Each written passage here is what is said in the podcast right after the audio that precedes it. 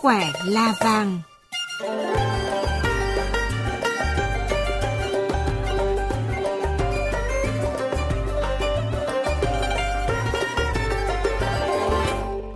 Thưa quý vị và các bạn, vụ việc ngộ độc 3T Minh Chay đóng hộp đã được Cục An toàn Thực phẩm, Bộ Y tế cung cấp thông tin cho mạng lưới các cơ quan an toàn thực phẩm quốc tế IFOSAN.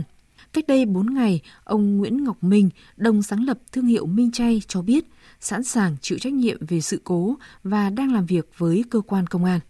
Tuy nhiên, khi đã ngộ độc loại chất độc mà chỉ cần 1 kg có thể khiến 1 tỷ người thiệt mạng, thì việc phục hồi của các bệnh nhân sẽ rất lâu và rất tốn kém.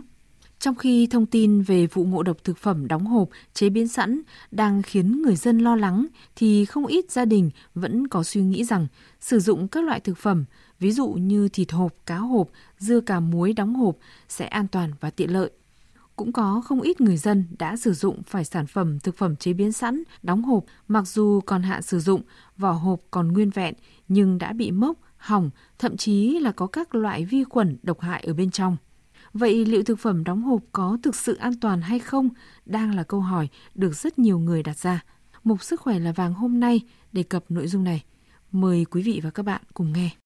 Dù đã nghỉ hưu nhưng bà Nguyễn Minh Nguyệt ở quận Ba Đình, Hà Nội vẫn phải trông hai cháu nhỏ. Do bận rộn nên bà Nguyệt và các con thường lựa chọn cách đi siêu thị hàng tuần mua các loại thực phẩm chế biến sẵn để dùng trong bữa cơm gia đình. Thông thường, với các loại thực phẩm này, sau khi mua về, gia đình thường bảo quản trong tủ lạnh. Đến khi ăn, chỉ cần cho vào lò vi sóng. Còn với những thực phẩm đã qua sơ chế thì càng đơn giản và tiện dụng. Khi nấu ăn, bà Nguyệt cho biết bà cũng chỉ cần nêm nếm gia vị, cho lên bếp đun một lúc là có món ngon, nóng hổi cho cả nhà. Việc sử dụng đồ ăn sẵn nhiều đã trở thành thói quen nên bà Nguyệt thường không mấy khi ra chợ để mua các loại thực phẩm tươi sống. Tôi cũng bận rộn. Nên nhiều khi tôi cũng hay mua cái sơ chế sẵn của siêu thị, của cái cái nơi mà tôi tin tưởng, tin cậy là tôi dùng. Nói chung là sản phẩm ấy thì là đóng gói mát đầy đủ. Đi chợ thì là nhiều khi định mất nửa buổi là đi chợ về trong pha chế. Nhưng mà mua cái đồ này thì về tôi ờ, có hướng dẫn rồi thì tôi chỉ mở ra là tôi chỉ làm 15 20 phút là xong một món chỉ cần vài cú click chuột, một cú điện thoại hoặc một vài tin nhắn là khách hàng có thể chuẩn bị đầy đủ một bữa ăn hoàn chỉnh cho cả gia đình. Chị Lê Thùy Chi ở quận Hai Bà Trưng, Hà Nội chia sẻ. Kiểu như là ở trong siêu thị thì mình nghĩ là ở siêu thị người ta đã đảm bảo nguồn gốc xuất xứ hơn là so với thực phẩm ở ngoài. Ở ngoài thì mình nghĩ là có thể là bị thực phẩm bẩn hoặc là nó không được tươi ngon. Trong cuộc sống hiện đại, thực phẩm chế biến sẵn là những sản phẩm đi liền với đời sống hàng ngày của mỗi gia đình. Tiết kiệm thời gian và sự tiện lợi chính là yếu tố đầu tiên để người tiêu dùng lựa chọn cho thực đơn bữa ăn gia đình. Tuy nhiên, theo nhiều người đã từng mua đồ ăn chế biến sẵn, rất khó để kiểm chứng mức độ vệ sinh an toàn của các loại thực phẩm này. Trên hộp đựng của các món ăn thường chỉ ghi ngày sản xuất, nơi chế biến, chứ không hề có thông tin về nguồn gốc của các loại thực phẩm đã được chế biến. Phó giáo sư tiến sĩ Nguyễn Duy Thịnh, Viện Công nghệ Sinh học và Thực phẩm, Đại học Bách khoa Hà Nội cho biết.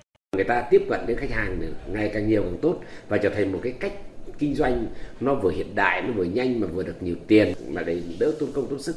Cho nên đứng về trách nhiệm cá nhân tự ta tự xác định rằng là họ phải làm tốt. Lúc đầu là họ như vậy.